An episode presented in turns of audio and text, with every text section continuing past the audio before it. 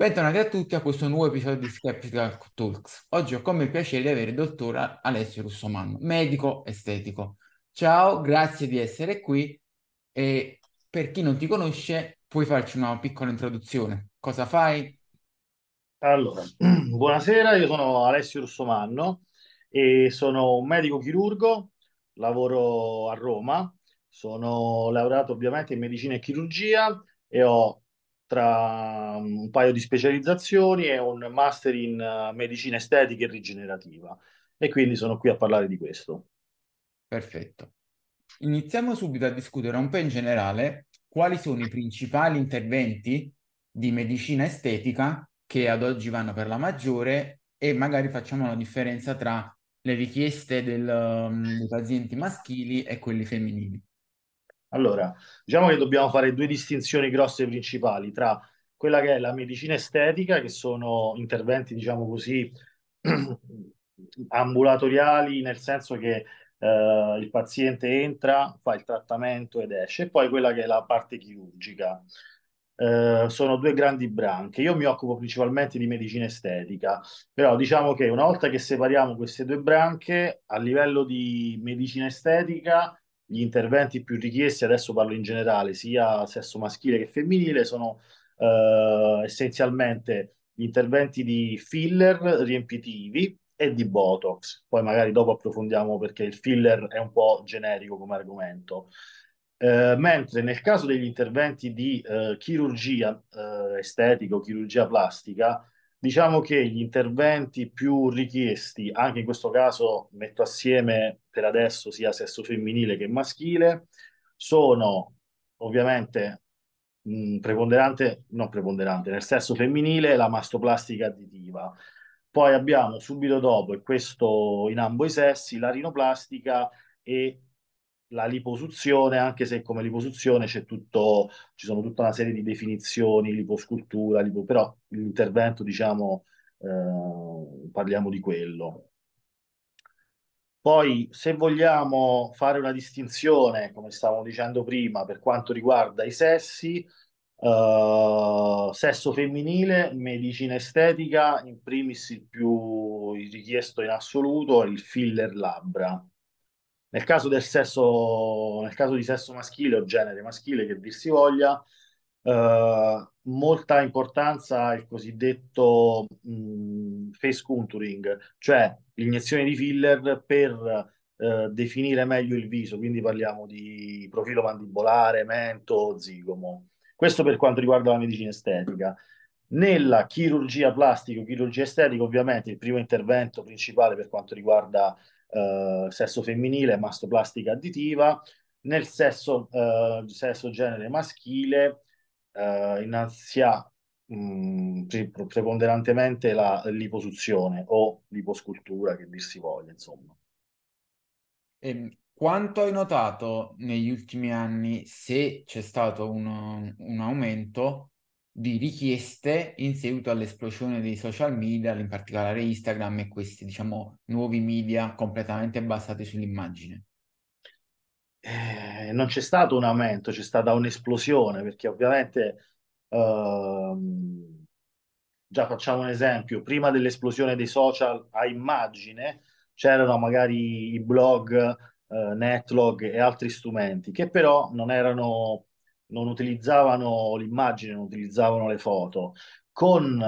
l'avvento di Instagram, ovviamente mh, mm, non si può nemmeno quantificare la,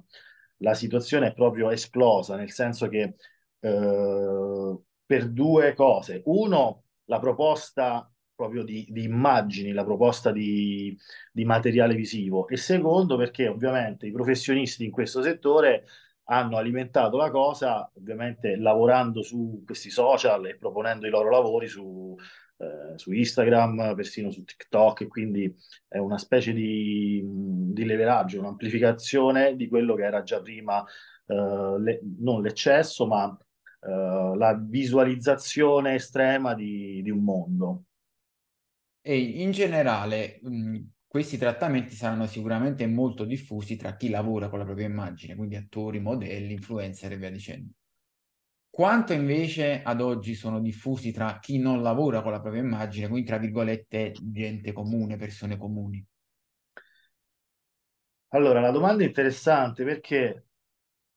proprio con l'avvento dei social, questa sfumatura tra persone che lavorano con la propria immagine e persone che teoricamente non lavorano con la propria immagine si è, eh, è andata via via sempre sfumandosi, nel senso, mh, mm,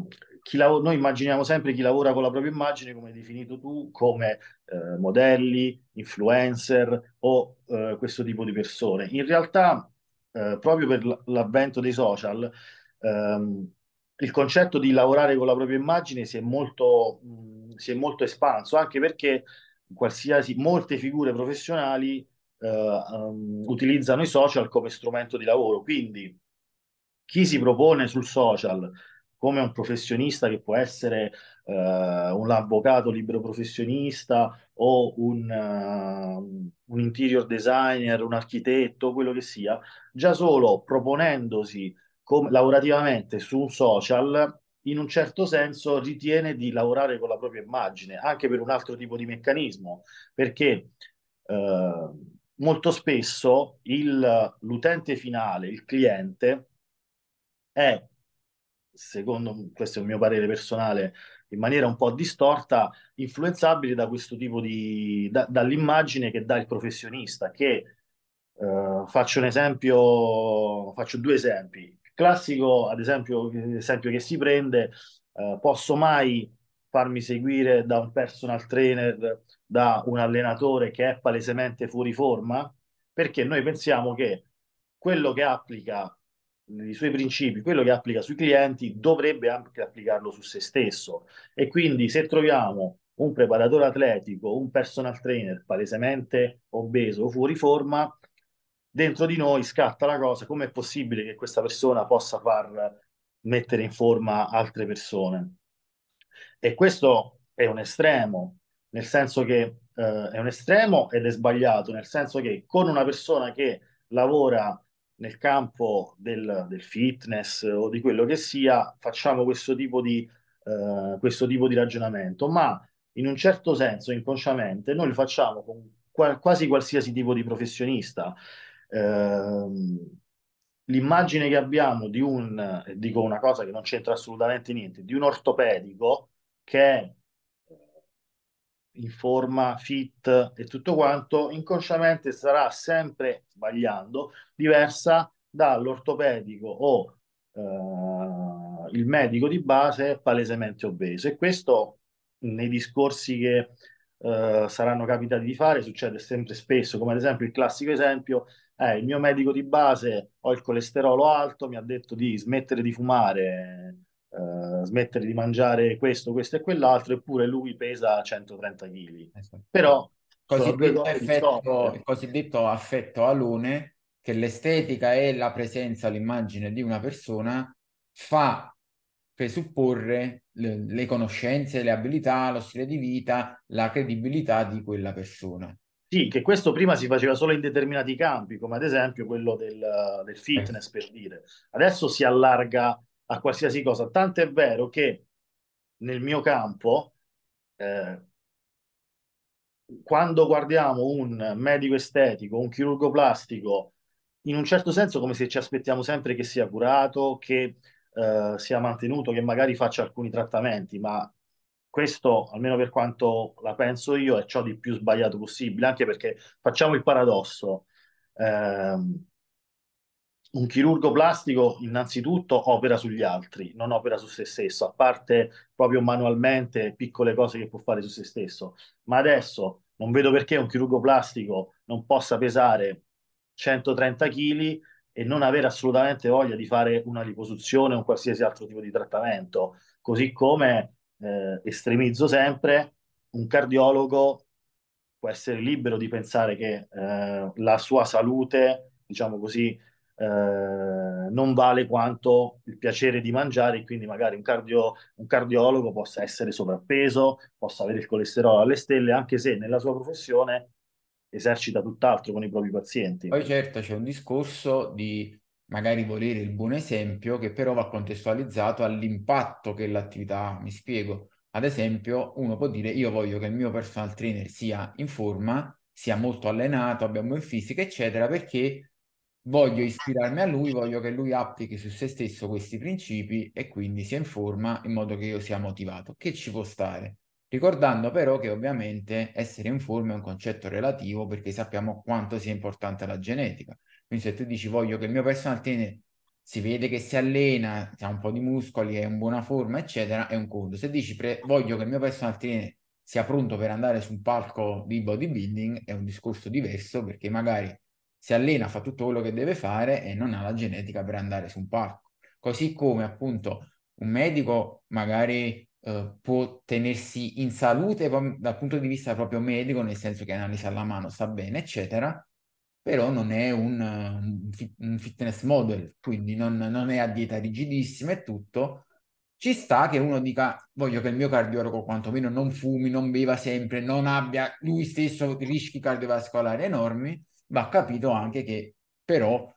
una, una, cosa è quello che si fa, una cosa è poi il risultato oggettivo che può essere genetico o comunque ci siano altri fattori. E questo penso che sia una delle cose che in ambito social è più confuso perché proprio per tutto quello che stiamo dicendo sulla medicina estetica, sulla genetica e quant'altro,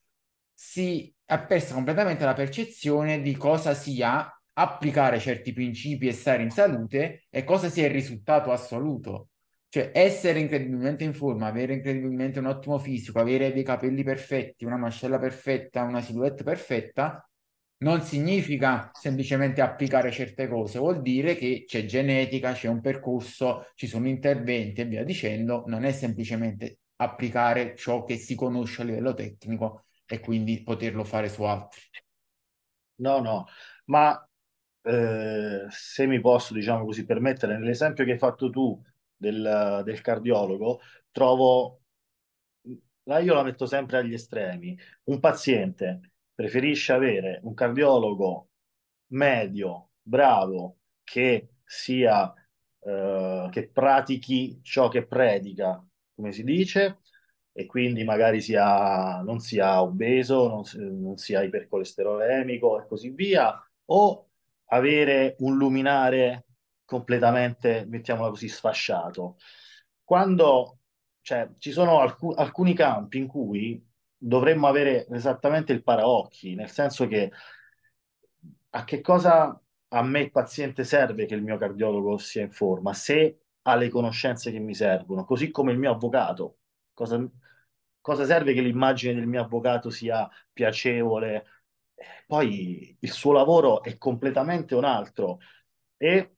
non sono nemmeno quelle figure professionali intermedie, nel senso, faccio un esempio, immagino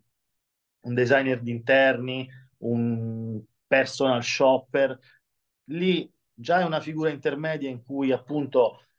posso proiettare la sua immagine sulla competenza del suo lavoro, ma in altri campi proiettare un'immagine sulla competenza del lavoro, secondo me è assolutamente fuorviante, ma presente. Tant'è vero che, come tutto è partito da, dalla domanda, quanto è diffuso questo tipo di, di, trattamenti tra persone che lavorano con la propria immagine e persone che non lavorano con, con la propria immagine. Ma oggi a non lavorare con la propria immagine, mh, mm, non lo so, sono pochi. Forse, forse un operaio, un, con tutto il rispetto, forse un dipendente pubblico, tutto ciò che è libero professionismo che poi può sfociare come pubblicità o come mezzo, come mezzo promozionale nei social passa sempre ovviamente dall'immagine, perché i social come Instagram, come TikTok passano per l'immagine, perché ovviamente su TikTok e su Instagram si, si pubblicano foto e video. Io sono d'accordo con tutto il concetto espresso, e, però purtroppo dobbiamo dire che questo è un bias biologico del nostro cervello rettile, diciamo così, il fatto di correlare la presenza fisica di una persona con fattori come competenza, credibilità e quant'altro, che c'è bisogno di un livello di coscienza e di autocoscienza superiore per bypassare un po' come tutti i bias. Invece i social moderni, soprattutto TikTok e Instagram con i reel, stanno praticamente hackerando la parte rettile del nostro cervello, cioè pompandola a mille e mettendo sempre più da parte la parte razionale e vediamo questi concetti. Infatti, così come c'è stata questa esplosione che dicevi di quello, tutto ciò che è medicina estetica, c'è stata anche un'esplosione di tutto ciò che è potenziamento, diciamo, estetico-fisico, come per esempio l'utilizzo degli anabolizzanti e lo stesso um, esplosione del fitness, cioè tantissime persone si sono avvicinate alla palestra e quant'altro, non tanto per piacere dello sport, di allenarsi, di stare in forma, delle sensazioni che porta, ma con un obiettivo estetico preciso perché c'è il perseguimento proprio di un certo tipo di immagine, immagine intesa proprio a 360 gradi, per sfruttare questo effetto alone in tutti i campi della vita, dalle, dalle interazioni sociali semplici al dating al lavoro. Sì, ehm, è, un- è una cosa che permea tutti i campi perché si parte, diciamo così, dal, ehm, dal concetto che esprimevi tu prima inoltre trovo che mh, molta parte di questo concetto sia dovuto a un meccanismo, immagino, subconscio di attrazione verso, eh, mettiamola così, ciò che è bello e ciò che è ricercato, perché eh, adesso mi spingo nel campo, immaginiamo gli attori di 20, 30, 40 anni fa e, e gli attori di oggi. Prendiamo eh, il, su, il primo Superman e confrontiamolo con il Superman di adesso. Quel tipo di fisico una volta era il fisico di Superman, un fisico sopra media. Non sopra la media, un fisico di Superman, cioè un fisico dell'uomo super. Elite. Adesso si è, tutta l'asticella si è sempre alzata, anche perché inutile negare che questo tipo di, questo tipo di immagine dà un vantaggio conscio e subconscio, perché mm, sul fatto del subconscio devo dire purtroppo perché eh, ci facciamo Uh, non parlo di estetica estrema, nel senso che non parlo della persona ipermuscolosa o della persona o della donna molto molto molto bella, però uh, siamo influenzati da una certa immagine, ad un colloquio di lavoro sappiamo che ci dovremmo presentare in una certa maniera, in un certo ordine e così via. E tutto quello che vediamo nei social, nella TV, nel mondo dello spettacolo è un'estremizzazione di questo, perché eh,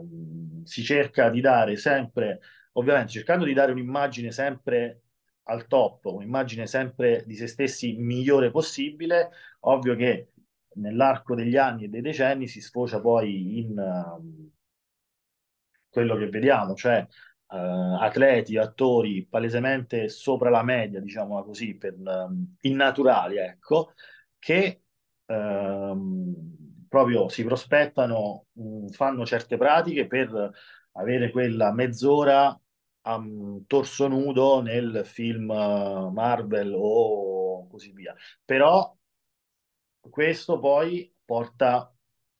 nella, mettiamola così, nella massa un riscontro, perché eh, le scene dell'attore che gira senza maglietta sono proprio... Ci sono come dire, dei meccanismi proprio a livello di regia e di scrittura, ci sono certi film commerciali che eh, ovviamente puntando su una, so, una, storia d'amore tra un attore e una, e puntando su un certo tipo di attore, il belloccio di turno è proprio commerciale, che ci deve essere quella scena con lui senza maglietta, per dire. Sì, è proprio il che scatena quella reazione emotiva inconscia del cervello rettile che poi rende di successo la cosa che è proprio quello che il, il ehm, principale mezzo di marketing in generale del media moderno, social, ma anche artistico, scatenare tutta quella reazione emotiva su, sfruttando questi meccanismi di bias inconsci. Ma infatti, ricollegandoci anche al discorso del, um, dell'asticella del goalpost che si alza sempre di più a livello estetico, durante la pandemia è che tanta gente ha iniziato a lavorare in smart working, videoconferenze, eccetera, si è iniziato a diffondere quel problema cosiddetto dello, della zoom face, ovvero si usavano filtri nelle app per abbellirsi in videochiamata, eccetera, e la gente ha iniziato a non piacersi più allo specchio perché inconsciamente ormai si vedeva con il filtro e vedessi nel mondo reale senza filtro faceva strano e sono andati a richiedere sempre più interventi di medicina estetica per diventare come la loro versione filtrata. Tu hai notato questa, questa cosa? Sì, e questa cosa, diciamo così, in, uh, anche in pre- prima del Covid, diciamo così, il Covid l'ha accentuata all'inverosimile, però, ed è un, um, ed è un meccanismo che mi sono spiegato in questa maniera, c'era anche prima, ovviamente in misura minore, per una questione che spesso va spiegata magari ad alcuni pazienti che portano ad esempio eh, delle foto loro o delle foto di un'altra persona. Una cosa importantissima ed è il motivo per cui spesso quando mi chiedono un parere via Instagram con delle foto, metto sempre la premessa che io la persona la devo vedere di persona, perché ci sono due cose che, due fattori che incidono molto su questo aspetto che hai detto. Il primo è una cosa che sfugge a molti, ovvero la presenza di un obiettivo fotografico. Uh, ho visto personalmente dei, diciamo così, degli album fotografici di fotografi professionisti che facevano vedere come lo stesso volto alla stessa distanza, poniamo mezzo metro, eh, fotografato con 4, 5, 6 tipi di obiettivi diversi, avesse, fosse totalmente diverso. E perché è così? Le proporzioni di quel viso tra un obiettivo e l'altro, la larghezza della mandibola, la definizione dello zigomo, la proporzione, la forma stessa del viso, da un tipo di obiettivo a un, altro tipo di obiettivo, era totalmente diversa. Cioè, stiamo parlando di 4-5 persone che potevano essere fratelli tra di loro, ma anche meno che fratelli tra di loro. Quindi, prima cosa, questa percezione noi non ce l'abbiamo più con lo specchio, ma ce l'abbiamo con la fotocamera dei cellulari, con la fotocamera del PC, le fotocamere in generale. E questo già crea una specie di dismorfismo. In ultimo c'è proprio la questione del, proprio, del vero e proprio dismorfismo corporeo, o nel caso mio del dismorfismo del volto, perché mm, non usiamo più lo specchio come riferimento, usiamo il cellulare e la fotocamera del cellulare. Inoltre c'è in molta parte un vero e proprio dismorfismo, uno personale, nel senso che a volte eh, è facile dire, mh, mm, cioè ne avremmo avuti esempi di persone che eh, sono oggettivamente magre o oggettivamente grasse e non si vedono così magre o non si vedono così grasse. Quello è uno. Secondo, la, in realtà è la, mm, dei filtri social e delle foto dei social, perché ormai cioè, trovo molto ipocrita che molti influencer non postino una foto che non sia uh, post prodotta. Poi, ovviamente, per uh, avere più consenso da parte del pubblico, su 100 foto post prodotte di lavoro e tutto quanto, fanno la classica foto senza filtro, ma anche quelle, voglio dire, senza tutti i filtri e senza tutta la post produzione, dove fanno vedere che anche loro non sono perfette, che anche loro hanno l'acne, che anche loro hanno la cellulite, questo e quest'altro. Però ci sono 100 foto e 100 reel e 100 prodotti di immagine che invece sono post prodotti all'inverosimile e non sapendo l'utente medio che cos'è una post produzione e quanto si può modificare una foto in post produzione, prendiamo ovviamente se vediamo 99 foto in una certa maniera e una reale, noi pensiamo che il 99% è in quella maniera. È subconscia questa cosa, cioè se tu sei sempre certo. esposto a certe cose, il tuo cervello registra quelle come standard di default e non come le... anche se razionalmente tu sai che sono post prodotte, se vedi solo cose post prodotte, tuo cervello inizia a dire quella è la base e tutto il resto lo paragoni a quello e ovviamente diventa un problema. Ma assolutamente sì, forse con le foto è persino non succede, ma è persino più facile distinguere la finzione dalla realtà. Ma io invece mi rendo conto, eh, per quanto riguarda i fisici, per quanto riguarda la struttura muscolare di un uomo o di una donna, e nemmeno mi viene da dire l'utente medio, l'utente medio alto, che però non sia dentro il mondo, addentro il mondo del fitness o del bodybuilding o di quello che sia, non ha la minima idea di come sia e dove possa arrivare una, un fisico naturale, inteso senza assumere sostanze assolutamente illegali. Non ne ha la minima idea perché, uh, perché come dicevamo prima, il 99% delle persone che mostrano il proprio fisico sui social per lavoro o quello Non che sia, natural. non lo è, ma e quindi quello che noi pensiamo, eh, quello che noi pensiamo sia un fisico atletico, un fisico allenato, in realtà non è atletico allenato, ma è anche altro.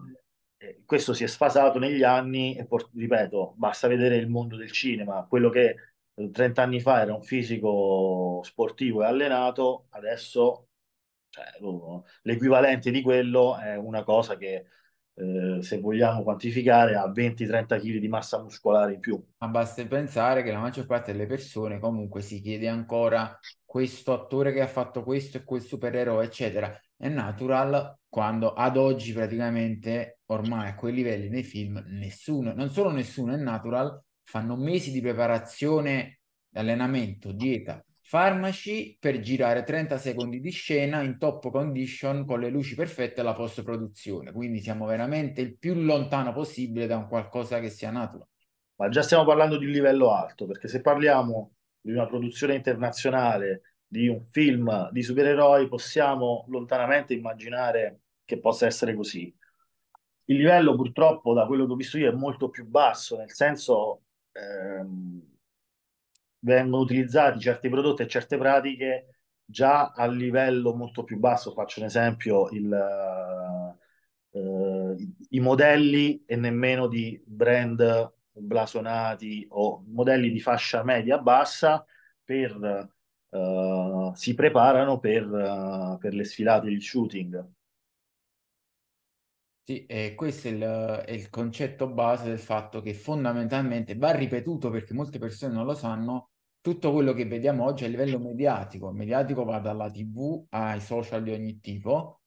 non è naturale, con naturale ci mettiamo dentro tutto, ci mettiamo dentro uh, medicina estetica, farmaci, preparazione fisica, qualsiasi cosa. Cioè, sono nei casi migliori, magari non sono persone molto rifatte, dopate, eccetera, ma è la top condizione che hanno lavorato sei mesi per stare 30 secondi in quella condizione. Quindi se uno dice io voglio questo fisico, deve capire che questo fisico lo puoi avere come top condizione, cioè puoi andarti a fare uno shooting, una gara, un giro in spiaggia, due giorni, ma non ci puoi vivere tutto l'anno perché sennò avrai una qualità della vita insostenibile.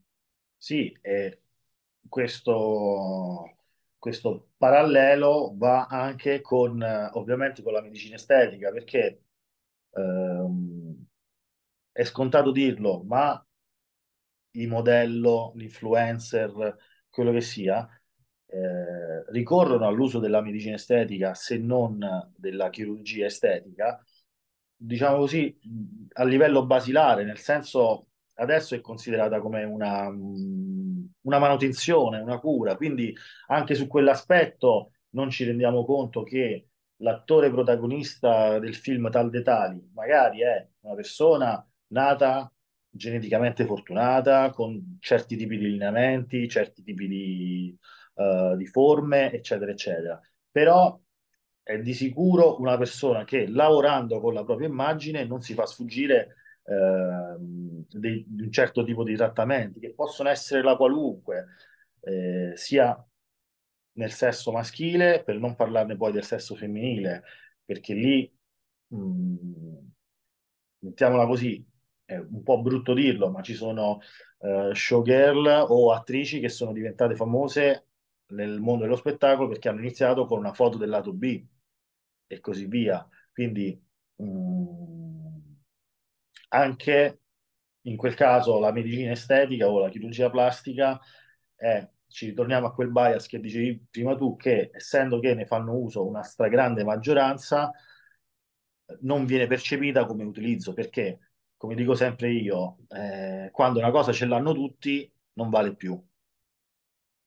Un po' come diventa lo standard. ecco. Diventa lo standard e quindi non diventa più una cosa in più averla, diventa un malus non averla, che questa crea tutti gli altri poi strascichi psicologici. Sì, eh, l'esempio più che posso fare per quanto riguarda il mio campo, il, l'esempio delle labbra. Oggi per trovare eh, una donna con delle labbra naturali si fa molta, molta, molta fatica. Uno perché è un intervento, è una, un trattamento piuttosto facile. Eh, due perché anche solo per, solo per provare, molto, molto spesso eh, perché l'amica l'ha fatto, perché vedo questo, perché l'influencer ha fatto questo, questo o quell'altro, diciamo così, è una cosa diffusissima, che però io vedo nel mio lavoro che ha innalzato lo standard di quello che, che noi vediamo, cioè ormai quello che sono delle labbra naturali, che possono essere non, vol- non voluminose o normali, il, la- il, labbro naturale normale è considerato un deficit, cioè considerato mancante di volume. Um, un esempio classico è di solito, diciamo così, um, da libro si dice che il rapporto tra il labbro superiore e il labbro inferiore nel caso di una donna deve essere di 1.5 per quanto riguarda il labbro inferiore. Quindi il labbro inferiore deve essere uh, arrotondato un po' più grande di quello superiore. Questa proporzione è assolutamente sparita. Adesso chi chiede di avere un ritocco alle labbra va cercando la proporzione 1 a 1, pur sapendo che non è la proporzione naturale, soprattutto non è la, pro- la proporzione naturale in certe etnie, perché eh, l'etnia caucasica sappiamo che è il rapporto normale, il rapporto normale si intende statisticamente, il concetto di normale è 1 a 1.5, ma non è più così e oltre a no, non è più così in maniera artificiale, stiamo dicendo, a meno che non stiamo parlando eh, di donne di colore, quindi nella razza caucasica non è così. Però al giorno d'oggi, se uno dovesse fare una statistica prendendo 100 donne caucasiche, qual è il rapporto labbro superiore, labbro inferiore, questo rapporto è sfasato perché cerchiamo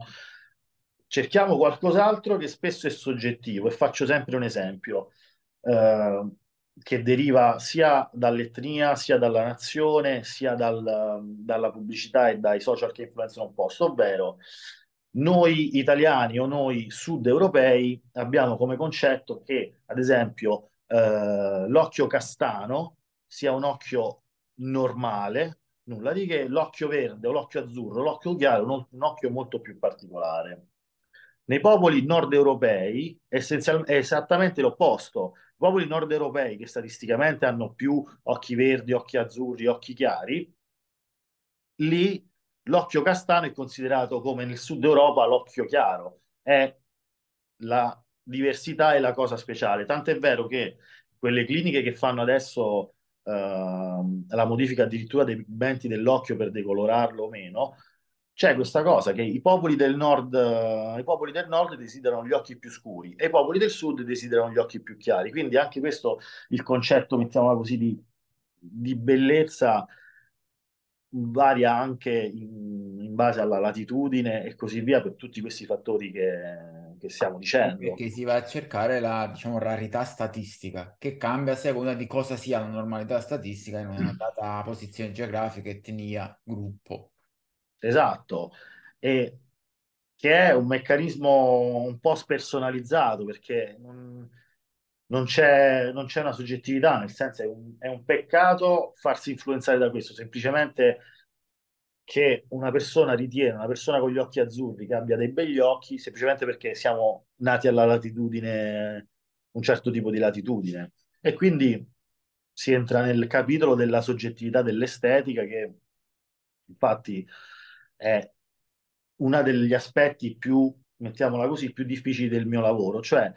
di conoscere quello che ha il concetto di bellezza o il concetto di normalità o il concetto di estetica della persona che hai di fronte, perché capitano tutti gli estremi. Quindi mh, a volte, faccio un esempio, mi capitano persone che vengono in studio, io le guardo e cerco di immaginarmi quale sia la loro richiesta. Magari hanno un naso con una gobba mh, mm, che potrebbe essere risolta con rinofiller. A impatto estetico è quella la cosa che salta all'occhio. Poi la loro richiesta magari è tutt'altra. La loro richiesta magari è farsi aumentare un po' il mento oppure eh, allungarsi un po' l'occhio. E quello è ovvio che è un percorso soggettivo che sicuramente è stato influenzato da altri fattori esterni, perché su cose, ehm, su delle dinamiche un po' più oggettive, su delle proporzioni un po' più oggettive, lì è quello che si crea sui libri, cioè sono, sono delle regole un po' oggettive che conosciamo tutti e mh, tutti del settore e vediamo. Poi c'è appunto degli estremi e anche una soggettività che, diciamo così, al giorno d'oggi con le foto, con i filtri e con i social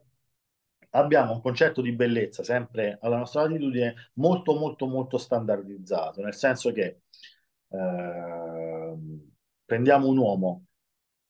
se dovessimo scegliere tra una mandibola molto larga e un mento importante o una mandibola stretta e un mento sfuggente, il 90% probabilmente direbbe che è più bello nel caso di un uomo una mandibola, eh, una mandibola larga, un mento, un mento importante. Così per altre cose nel caso delle donne. Nel caso delle donne, cos'è statisticamente o cosa è ritenuto più bello, delle labbra carnose o delle labbra sottili? Il 90% direbbe delle labbra carnose, però mi sono reso conto che spesso la bellezza superiore, non la bellezza, diciamo così, alla portata di tutti, spesso è paradossalmente data anche da dei difetti, che è una cosa che spesso si sente come se fosse una giustificazione, come se fosse una frase fatta, ma ci sono persone, donne eh, o eh, uomini che hanno quello che uno sarebbe da libro un difetto oggettivo, che sia una gobba sul naso, che sia un labbro sottile o dei denti non perfetti, ma togliendogli quei difetti si standardizzano e in molti casi perdono bellezza, ma questo è un livello molto più alto, nel senso che non parlo di starlet televisive, influencer che sono molto, molto, molto, molto, molto standardizzate. Mi riferisco a eh, personaggi di bellezza internazionale che poi, se andiamo a vedere, hanno quella gobbetta sul naso che, per il mio modesto parere, non sia mai a toglierla. Eh, quell'attore che ha dei denti che non sono perfetti da dentiera turca, diciamola così, ma se dovesse eh, riparare a quel difetto, sarebbe un, un, modello di una sfilata di second'ordine e basta. Quindi è un campo... Sono quei fattori che danno unicità, quindi restando globalmente attraenti di livello superiore, hanno quelle piccole peculiarità che le differenziano dalla massa e le rendono rari e quindi questa rarezza magari aumenta il fascino. Sì, e Ovvio che ci deve essere una proporzione di elementi belli e difetti, perché ovviamente un viso con 90 difetti e un elemento bello non è affascinante, però non, oltre a essere l'unicità è proprio, secondo me, una cosa che eh, ribalta il canone di bellezza, cioè quel naso con quella gobba è molto più bello del classico naso da rino filler dritto con la puntina all'insù, eccetera. Così, per dire un esempio per quanto riguarda... E poi, tornando al discorso di prima, probabilmente questo è dovuto al fatto che molti modelli di bellezza standardizzati oggi sono imposti, nel senso che diventano belli perché siamo ripeti- ripetitivamente bombardati da essi sui social, sui media, eccetera. Quindi il nostro cervello, proprio come bias biologico, impara ad apprezzare ciò che vede ripetuto tantissimo. È un po' lo stesso meccanismo anche che succede che quando magari ascolti una canzone mille volte in radio Stavo pensando proprio al stesso esempio. Inizia a piacere quando magari la prima ascolto non ti piaceva. Allora, se tu vedi sempre i stessi canoni, il tuo cervello inizia ad apprezzare quelli e inizia a sentirsi strano quando è posto davanti a qualcosa di diverso. Infatti, molto probabilmente che è anche una cosa che a volte si vede, cioè se noi andiamo a chiedere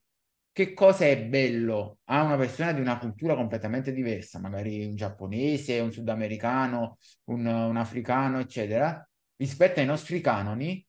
dirà che cose che noi consideriamo bellissime a livello di lineamenti, forme fisiche, eccetera, per loro non lo sono e sono belle magari cose che per noi non lo sono, perché non sono stati sottoposti allo stesso bombardamento culturale mediatico estetico che, a cui siamo stati posti noi. Infatti, i standard di bellezza attuali sono molto figli dei social, nel senso che già vedere magari film, eh, riviste di moda e quant'altro di 15-20 anni fa, non 100 anni fa, si vedono modelli completamente diversi, fisici e facciali. E questo vuol dire i gusti biologici non possono essere cambiati in mezza generazione, vuol dire che sono stati imposti. Sì, io credo che allora, da una parte il gusto biologico sì, non cambia a questa velocità e da una parte si è sempre attratti da magari dalla rarità o dalla diversità. Il problema è che la, veloci- cioè, la velocità con cui eh, il mezzo social e la pubblicità eh, ti propone questi modelli fa cambiare i canoni di bellezza ad una velocità, eh, ad una velocità impressionante. Nel caso, se parliamo di, allora, basta fare esempio, se parliamo di viso e fisico, eh, non dico che è addirittura lento, ma ha addirittura una velocità media. Pensiamo alla moda, pensiamo a in cinque anni come un certo tipo di capo possa passare da una sfilata ad essere ridicolo perché uh, nel frattempo hanno dovuto vendere altro. Quindi essenzialmente quello. Poi diciamo che mh, mm, è molto, se parliamo di pubblicità di film, lì si entra molto nella, nella questione commerciale, cioè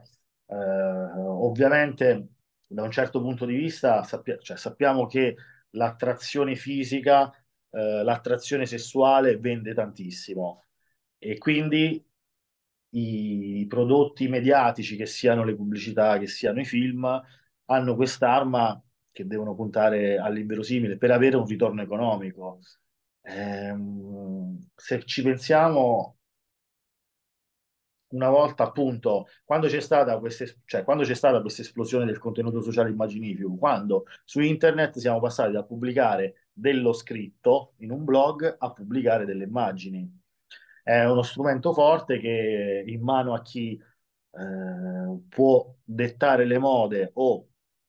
dettare cose giusto o sbagliato, c'è poco da fare, influenza, influenza le masse. Assolutamente. E tu hai notato una correlazione tra soprattutto gli uomini che hanno ampie richieste di medicina estetica e anche utilizzo di anabolizzanti e di pezzi in generale? Allora, mm, devo dire la verità. Per quanto riguarda questo tipo di correlazione, allora, i due grossi campi della medicina estetica e della chirurgia, nel senso, sono il volto e il corpo. In questo caso, ehm, statisticamente, i, i, tra, i trattamenti si concentrano più sul corpo, nel sesso maschile.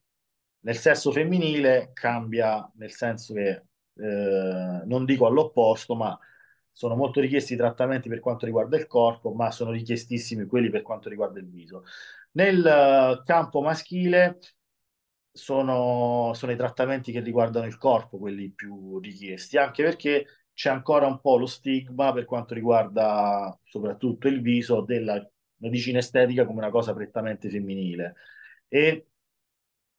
si sente proprio da, da frasi che io sento quando magari vengono coppie in studio dove, dove lui eh, vuole fare qualche trattamento lui si giustifica dicendo perché no, tanto la mia fidanzata fa questo, questo, questo e quest'altro e lei risponde sì, ma io sono una donna. Quindi c'è ancora questo, questo ruolo, eh, questo ruolo, diciamo così. Poi in questo periodo i gusti si stanno molto mischiando per quanto riguarda la questione della fluidità di, di genere, perché dire sesso maschile eh, può voler di tutto e niente, e quindi ci, anche lì sono due canoni diversi perché ci sono, mettiamola così, i, le persone di sesso maschile più effeminate, le persone di sesso maschile più mascoline. Quindi in quel caso andiamo in due direzioni opposte. Ovviamente nelle persone di sesso maschile più effeminate la richiesta e uh, la visione si avvicina più ovviamente a quello che è il sesso femminile. Quindi, uh, come dicevo prima, nel sesso maschile, ad esempio, come intervento di medicina estetica molto richiesto, c'è la definizione del profilo mandibolare e del mento. Ehm, nel sesso femminile, primi, primo fra tutto, il lip filler, cioè le labbra. Questo lo ritroviamo, ad esempio, nel, nei soggetti di sesso maschile, mettiamola così, che hanno un gusto più effeminato dell'estetica, anche in quel caso il lip filler, il, il rimpolpamento delle labbra è molto molto richiesto. Quindi nel caso, questa, mettiamola così, questa fluidità di genere ha mischiato un po' le carte, ecco. E tra le persone che chiedono interventi in medicina estetica, hai notato un profilo, diciamo, di personalità psicologico comune? Allora, questa domanda è molto molto interessante, facciamola alla fine, perché oltre ad essere interessante è molto molto complessa e soprattutto magari ne possiamo discutere assieme perché è molto difficile dare una risposta a questa domanda, quindi lasciamocela per ultimo, che forse è la domanda più complessa e interessante di quelle che,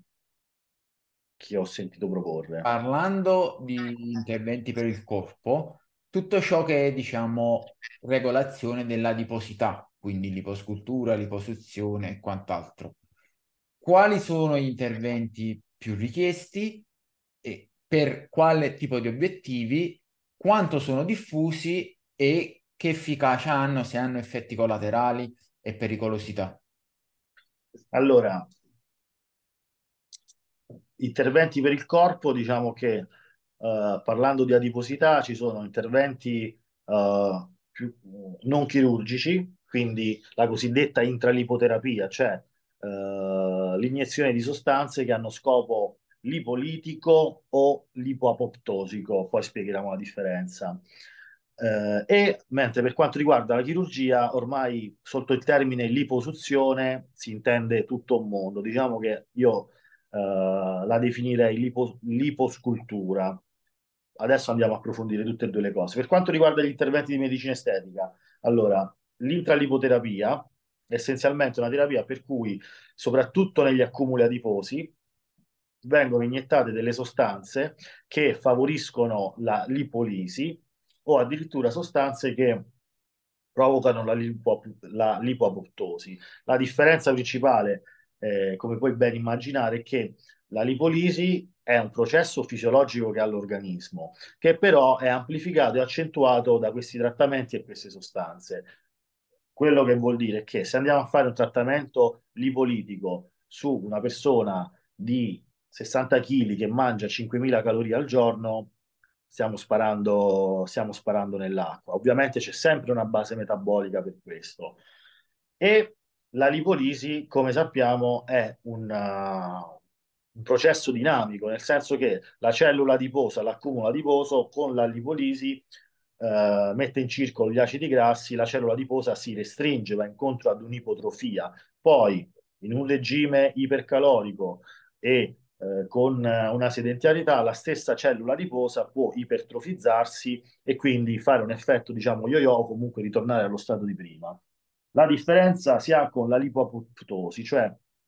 iniezione di sostanze a livello intra, eh, intralipidico, di sostanze che provocano un scioglimento della barriera fosfolipidica, che è la barriera cellulare di tutte le cellule, tale, questo, questa demolizione della barriera, di tale entità da far sì che la cellula non può più autoripararsi e va incontro ad un'apoptosi. Quindi in quel caso abbiamo l'apoptosi della cellula di grasso che non è che si ipotrofizza, ma viene disciolta e muore perché ha ottenuto talmente tanto danno da andare appunto in apoptosi. La differenza tra le due cose è che principalmente il primo è reversibile, nel senso che il primo è una maniera per amplificare quella che è la naturale lipolisi del corpo. La seconda non è reversibile, nel senso che una volta che la cellula è morta, viene messa in circolo, viene mangiata dagli fagociti, eccetera, eccetera, e quella cellula di grasso non tornerà più ad esserci. Quindi, da un certo punto di vista, è un intervento, mettiamola così, definitivo, a differenza della lipolisi. Però ci sono anche in entrambi, cioè in entrambi i casi, su, più nel secondo dei rischi, perché oltre ai rischi che ci sono di qualsiasi trattamento, soprattutto iniettivo, che può essere uh, una piccola emorragia, nel senso se si, se si vanno a coinvolgere dei vasi, l'allergia ad uno dei principi attivi, un'iperreazione a questi principi attivi. Nel caso del secondo, ricordiamoci che tutte le, ovvero della uh, lipoapoptosi, tutte le cellule del corpo umano hanno una membrana fosfolipidica, quindi si corre il rischio anche di intaccare cellule che non sono cellule adipose, cellule del comparto adiposo. E in quel caso andiamo a creare un danno tissutale anche in quel caso permanente. E quindi la cosa va valutata bene sia per quanto riguarda eh, ciò che si dice al paziente, sia per quanto riguarda l'indicazione, sia per quello che è lo stato del paziente, perché non possiamo aspettarci che una persona, adesso faccio un esempio, che sta al 7% di grasso corporeo e ha un accumulo adiposo sui fianchi, possa essere trattato molto efficacemente con questo tipo di terapia, anche perché se è una persona al 7% di grasso, puoi anche avere un accumulo sui fianchi, ma l'accumulo sarà sempre il bias di prima, una cosa ridicola rispetto ad una persona normale, perché una persona che sta al 7% di grasso, anche se accumula tutto quel 7% sui fianchi, ha una dimensione di quell'accumulo relativamente piccola rispetto a quello che è la norma. Quindi anche l'indicazione del paziente va, uh, uh, va, vista molto, va vista molto bene, soprattutto per dare delle aspettative corrette al paziente, perché è una questione di, nel caso della uh, lipoapoptosi, è una questione, mettiamola così, di dettagli, cioè sono delle limature finali, ma soprattutto localizzate. La cosa positiva è la, ovviamente la localizzazione, perché a differenza della dieta, noi sappiamo che ognuno ha un set, diciamo un set point genetico per cui perde grasso in maniera maggiore in certi distretti, in maniera minore in altri distretti, mentre in quel caso noi andiamo ad agire esclusivamente sui distretti che ci interessano, che probabilmente sono quelli che per natura genetica o per natura recettoriale hanno una resistenza, hanno una resistenza maggiore. Questo per quanto riguarda... In generale ehm, c'è qualche trattamento per modificare la, il tipo di accumulo genetico che ha una persona e quindi fare in modo che abbia diciamo, un certo aspetto estetico a una BF sostenibile, perché magari una persona deve scendere al 7-8% di grasso per avere un certo aspetto, togliere degli accumuli localizzati, percentuale di grasso che però non è compatibile con una buona qualità della vita per questioni ormonali, energetiche, eccetera, fare in modo che la persona possa avere più o meno quell'aspetto in quei punti a un 12-13% in cui vive bene. E questo è il, cla- è il, caso dell'altra variante, la variante chirurgica, cioè quella che è la liposcultura. La liposcultura, diciamo essenzialmente che cos'è una liposuzione? Una liposuzione è l'asportazione del tessuto grasso. Questo si fa, mettiamola così, tecnicamente con delle cannule che eh, frantumano il tessuto adiposo, che lo risucchiano, quindi da quel termine liposuzione, e lo eliminano definitivamente. Questo è il primo step della liposuzione. Poi abbiamo quello che è la liposcultura con o meno eventuale lipofilling, cioè la liposcultura è un vero e proprio rimodellamento del distretto corporeo che a noi ci interessa, andando a togliere il grasso in certe zone, ma in una maniera, diciamo così, quadri o tridimensionale, perché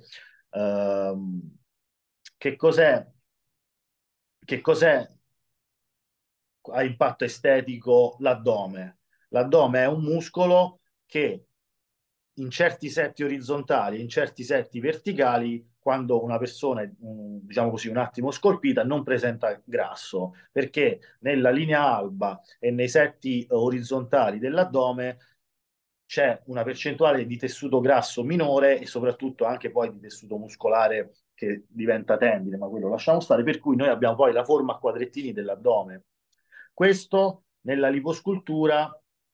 può essere ottenuto in maniera artificiale, nel senso che si disegna proprio, mettiamola così, in maniera molto, uh, magnereccia, si disegna proprio il limite del muscolo, il, la separazione del, del retto dell'addome dal trasverso dell'addome e così via, in maniera da ricreare otticamente quella che è una scavatura e quindi quello che è appunto, perciò si chiama scultura, quello che è un, un setto muscolare. Inoltre, è già questo modifica in parte eh, il discorso che dicevi tu dell'accumulo di grasso, perché una volta che togliamo molta parte del grasso sui fianchi che una persona accumula, quel grasso viene, viene tolto dal corpo, quindi a meno che non ci siano, e qui si apre un campo diverso, utilizzo di sostanze che eh, provocano una proliferazione cellulare o ci sono alcuni studi che dicono che si ha una, mh, mm, in genere le cellule di grasso non si duplicano,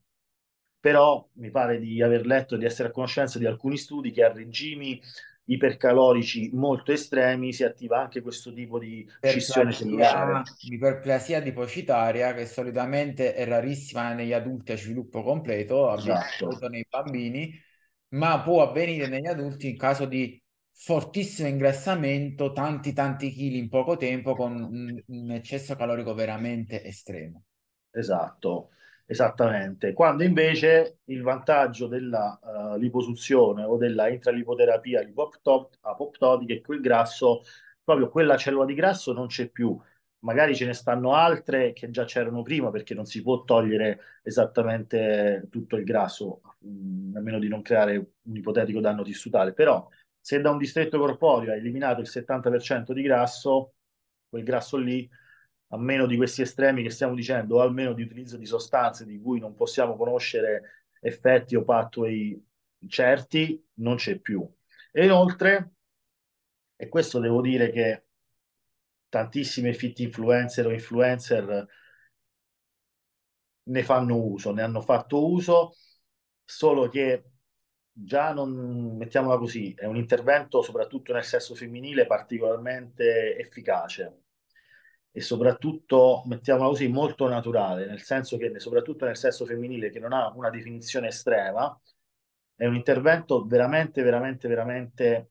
da dei risultati molto naturali, per cui, tornando al discorso di prima, sono moltissime le influencer un po' fit o le fit influencer che hanno, sono ricorse a questo tipo di interventi ma per la loro professione e per la loro immagine non possono dirlo, sempre per il discorso di prima. E in ultimo, sempre ricollegandosi magari al fitness e alle fit influencer, il grasso che viene asportato potre, può essere riutilizzato per andare a essere inserito in distretti che geneticamente non ne hanno. Uno su tutti, il gluteo. Perché eh, a livello visivo un gluteo per essere naturale deve avere una certa componente di grasso e,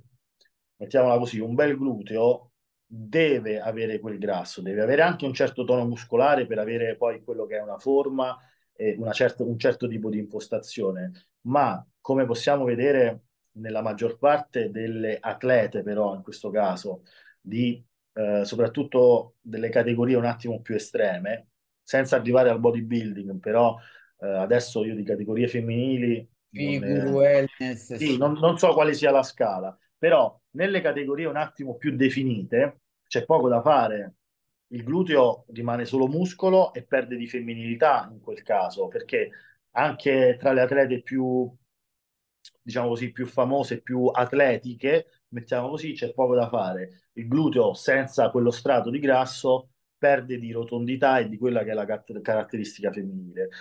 con questo tipo di, di, di intervento, cioè l'ipofilling, il filling, il filler, cioè il filler vuol dire riempimento di grasso in certe determinate zone, si può amplificare quella caratteristica, cioè avere un gluteo ancora più eh, rotondo, ma soprattutto poi cambia quello che è la proporzione di prima, perché se in un fisico femminile andiamo a sfinare la vita di grasso e andiamo invece ad arrotondare quello che sia la parte superiore del gluteo, è un risultato, um, cioè un, un, doppio risultato che amplifica se stesso alla e fine. Questo va proprio a modificare la struttura in generale di tutto il corpo perché avendo cambiato il posizionamento degli adipociti, nel caso anche in cui magari si ingrassi un po', si ingrasserà con una nuova proporzione. Quindi certo, si magari grassa, vai una per di... il grasso che tu hai messo, in questo caso nel gluteo, E non quindi una nel donna fianco. che praticamente magari prima si trovava ad avere un accumulo più mascolino, cioè aveva più vita e meno fianchi, adesso addirittura magari si vedrà più bella, anche un po' più grassa, perché accentuerà quel rapporto vita-fianchi più classico femminile, perché andrà ad, ad allargare proprio i fianchi e non la vita, e quindi si aumenterà il- il- la discrepanza tra vita e fianchi. Sì, e inoltre, per lo più nel sesso maschile, c'è un altro fattore che conosciamo benissimo, che possiamo immaginare, la mancanza di una certa quantità di grasso, di adipociti, sposta inevitabilmente il set point fisico, perché sappiamo che negli adipociti è contenuto eh, gran parte dell'enzima aromatasi, che in un uomo è un, diciamo così, un fattore genetico limitante, perché a grosso modo, statis- statisticamente, diciamo così, ovviamente l'aromatizzazione e l'alto livello di estrogeni o comunque di estrogeni in un uomo porta un aspetto eh, meno asciutto, meno mascolino e tante altre cose. E avere un vantaggio di questo tipo, cioè non avere più tessuto che ti rema contro, vuol dire che adesso la faccio numerica e la faccio maccheronica, che se prima ha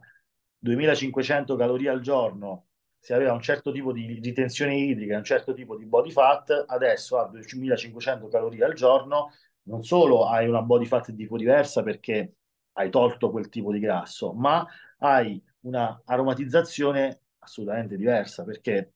mh, non c'è più molto di quel tessuto che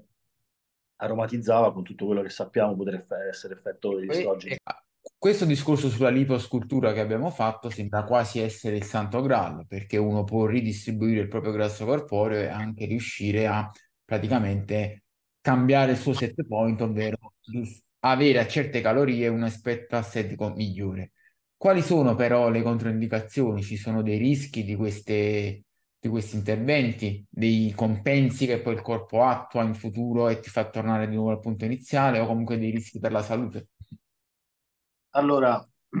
compensi futuri, a meno che non consideriamo il fatto che se si parla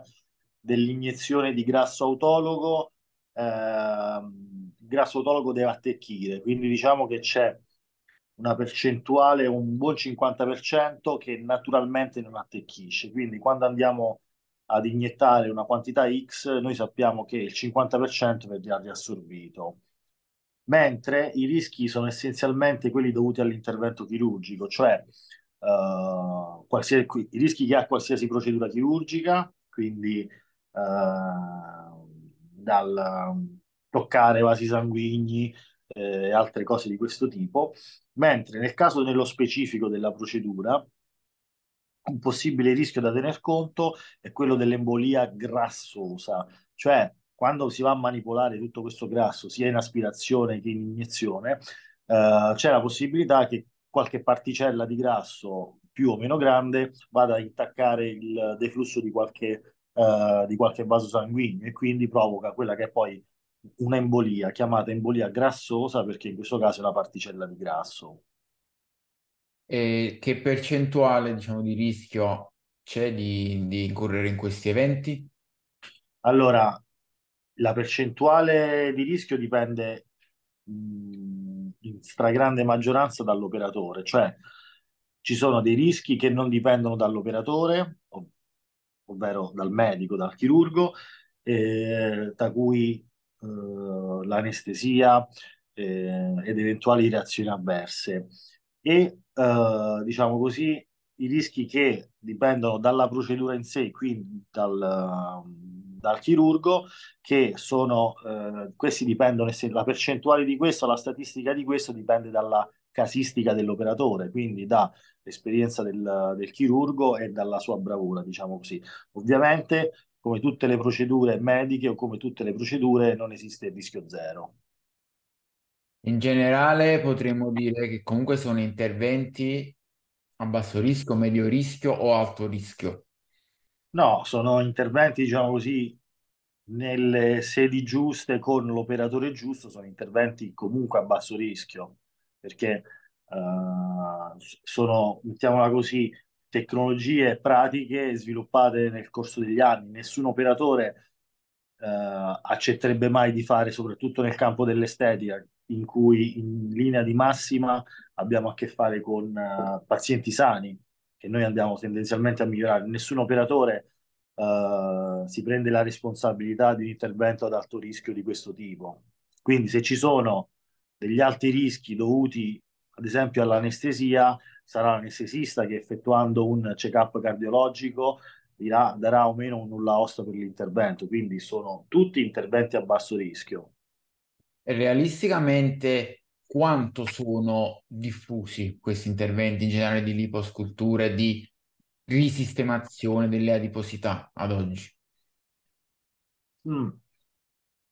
Allora,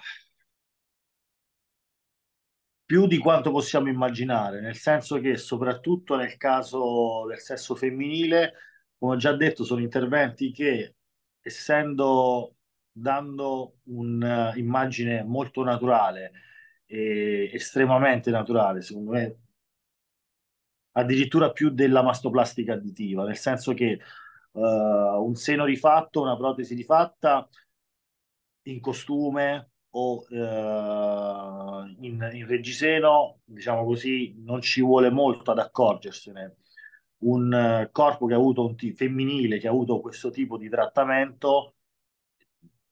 non presenta, diciamo così, segni campanelli d'allarme o cose. Quindi se tornando al discorso di prima, del livello medio, molto più di, di quanto possiamo immaginare, soprattutto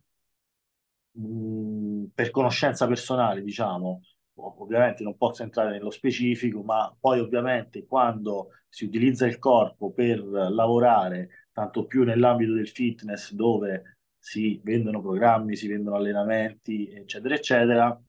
eh, per il discorso che facevamo in più è una marcia in più, solo che eh, non viene pubblicizzata questa cosa perché ovviamente si sentirebbe quasi di essere truffati, sempre per il discorso di prima, perché ehm, se il risultato del prototipo fisico di un personal trainer deve essere dovuto a quelle che sono le sue diete, quello che vende, i suoi allenamenti, eccetera, eccetera, andando a vedere che invece non è dovuto solo a quello, ma anche ad interventi esterni, si perderebbe di appeal. È lo stesso discorso dei falsi natural che non dichiarano di utilizzare sostanze perché vogliono far passare il messaggio che tutto il risultato sia frutto delle loro conoscenze che possono venderti e quindi farle ottenere anche a te. Medesima cosa. Esatto. Il, il punto principale è che te lo vendono. Perché... il problema è quello che dicevamo prima, il pubblico dovrebbe iniziare a capire che non, è, cioè non puoi comprare il risultato assoluto, compri un percorso delle competenze, l'esito del quale su te, te stesso dipenderà da vari fattori, genetica e quant'altro, quindi non puoi scegliere un professionista in base alla sua immagine perché lo vuoi copiare, vuoi essere come lui. Sì, eh, è quello che dovrebbe essere poi nel caso del, del fitness è ancora, diciamo così, peggio perché uh, quando, un, uh, quando un medico estetico si pubblicizza su Instagram fa vedere i suoi casi ed è oggettivo, nel senso qui ho fatto questo, questo è il risultato di questo, questo trattamento ha fatto questo. Nel caso del, di un, nello specifico di un personal trainer, anche se sto vedendo che la cosa sta scemando, quando ci mostrano i prima dopo dei loro clienti, è ovvio che se il percorso, il risultato è frutto di solo allenamento e eh, programmazione alimentare, noi ci facciamo un'idea della competenza di, di quel personaggio. Se quel tipo di risultato è frutto di eh, dieta, allenamento e altro, sostanze, pad, quello che siano, ovviamente siamo ancora più ingannati perché il nostro, il nostro discorso commerciale è questa, questa persona riesce ad ottenere questo tipo di risultati in questa maniera. Allora io posso essere attratto o meno ad iniziare un percorso, ma se non so che quel tipo di risultato è ottenuto da questo, questo e anche quest'altro, vengo mm, diciamo così, sì, truffato. Sì, a tutti gli effetti una truffa perché si vende il falso.